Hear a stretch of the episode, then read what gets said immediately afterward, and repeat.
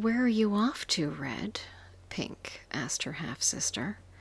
I'm off to Grandma's house with a basket of goodies for her, Red replied, and smiled her beauty pageant winning smile, striking that perfect pose for the cameras.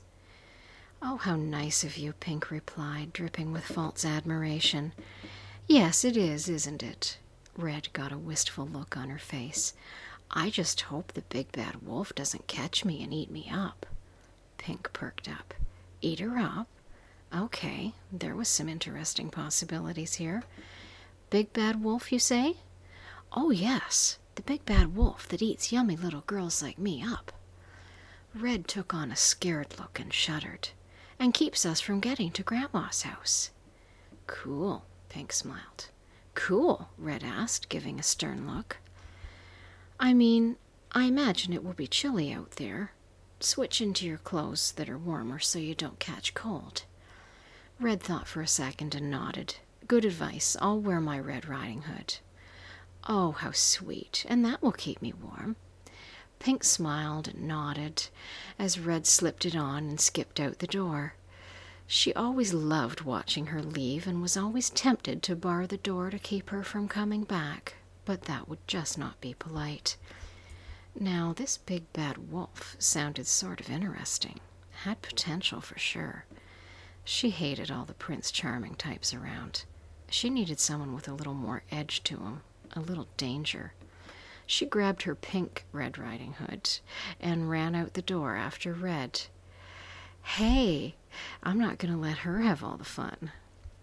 They walked along, or more honestly, Pink walked along and Red skipped along Pink hated to be seen in public with her half sister, but she tolerated it just for the thought of that big bad wolf. Her mouth almost watered. They entered the woods, and Red grew a little less poofy. Pink noticed with a certain amount of joy that Red was getting a little scared.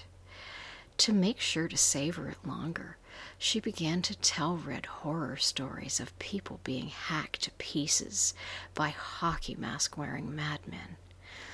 Oh, Red was very frightened by the time Pink was done telling her all these horror stories. She felt better about life then.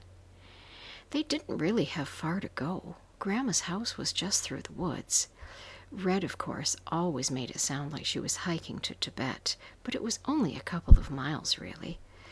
Pink was beginning to think it was going to be a bust, and she was going to have to end up spending the day with Red and her grandma being the happy, dysfunctional family they were when he appeared out of nowhere. Big and lean and hard and dangerous, just like she imagined. The big bad wolf jumped from the bushes in front of them. Hey, ladies, where are you running off to in such a hurry? he said, his voice deep and rough. He straightened the collar on his leather jacket and brushed the leaves from his tight blue jeans. We, we, we're going to Grandma's house, you big bad wolf, Red called out defiantly. Big bad? What's that all about? he asked, trying to look innocent, but his leering grin gave him away.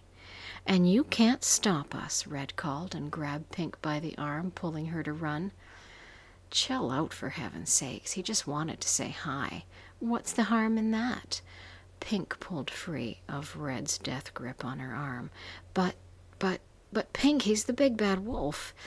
Mmm, he sure is.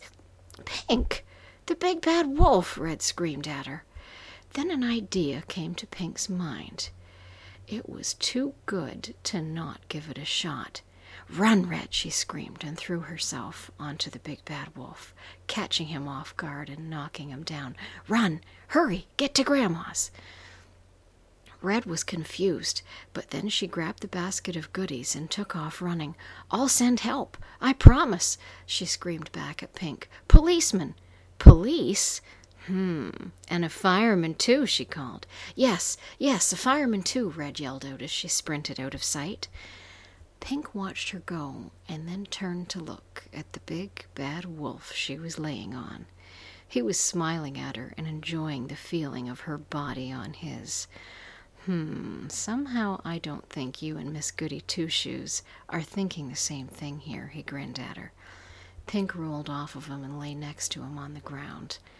Well, she smiled. Mm, I heard you eat girls up in one big gobble. She winked as he grinned back at her. You heard that too, huh? Mm-hmm. She nodded, her golden curls bouncing around her face.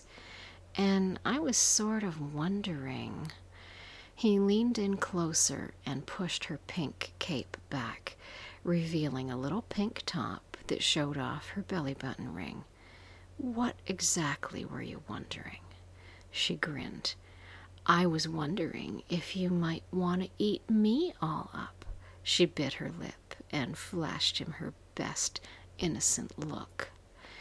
He leaned over and kissed her in response, taking her hair in his hands and pulling her into a hard, passionate kiss. She felt her knees go weak as his tongue slid into her mouth, and he seemed about to eat her up in just one kiss. He shifted in his weight, pushed her onto her back, and he slid over on top of her, his hand sliding up her pretty pink top and grabbing her sweet tit and squeezing it hard. His fingers finding her nipple and playing with it. Pink moaned and reached down to pull her top all the way up for him to grab her other breast, too. As she pulled up her top, he pushed up to get a good look and saw her smiling. She put a finger to her lips for a sweet, innocent, who, me, sort of look, and laughed. Yeah, this one was far from innocent. He buried his face into her tits, licking and sucking her nipples as his hands pushed her skirt over her hips. She wasn't wearing any panties, so her shaved pussy was totally bare the wetness already apparent on the lips. His fingers played with her clit as he bit her nipples, and she groaned, and she ran her fingers through his hair in response. He growled and pulled up quickly. She was surprised with his speed and grace. Before she knew what was happening, he had picked her up and spun her over and put her on her hands and knees. His big hand slapped her bare ass cheek hard enough to make her cry out. Daddy likes Wolfie style fucking.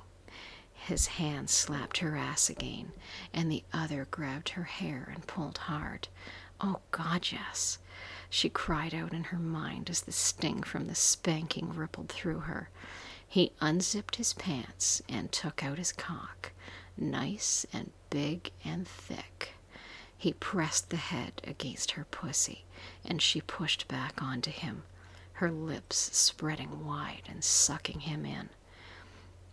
He filled her so full she felt like she would split in two, but she took him all in and felt his balls slap against her clit. He pulled hard on her hair and she arched her back, his other hand slapping her ass again. Then he started to fuck her. She was screaming immediately as his cock slammed in and out of her tight little pussy, so fast and hard she couldn't even breathe. He was like an engine, never missing a beat. He fucked her hard and fast and slapped her ass in between. She was unable to slump down because he had her hair she had to stay upright and take it full force. Her whole body shook with the impact of each thrust, her tits bouncing around from the force. She still was only able to get tiny gasps of breath. His cock felt so good. She was moaning and shaking already. She felt herself have several small climaxes more come, making her even wetter and easier to slam fuck for him. But there was a big one building inside of her. It was just like a tickle below the skin, and slowly growing and growing. She was begging him to fuck her now, pleading with him not to stop. Each time she did, he spanked her ass harder, her sweet white cheeks now a bright red. She felt her pussy clenching around his cock hard and knew she was starting to come. She begged him to come with her, to fill her pussy up. He growled and fell on her, pushing her to the ground and biting her neck. She screamed as the pain brought her orgasm to a fevered explosion inside of her.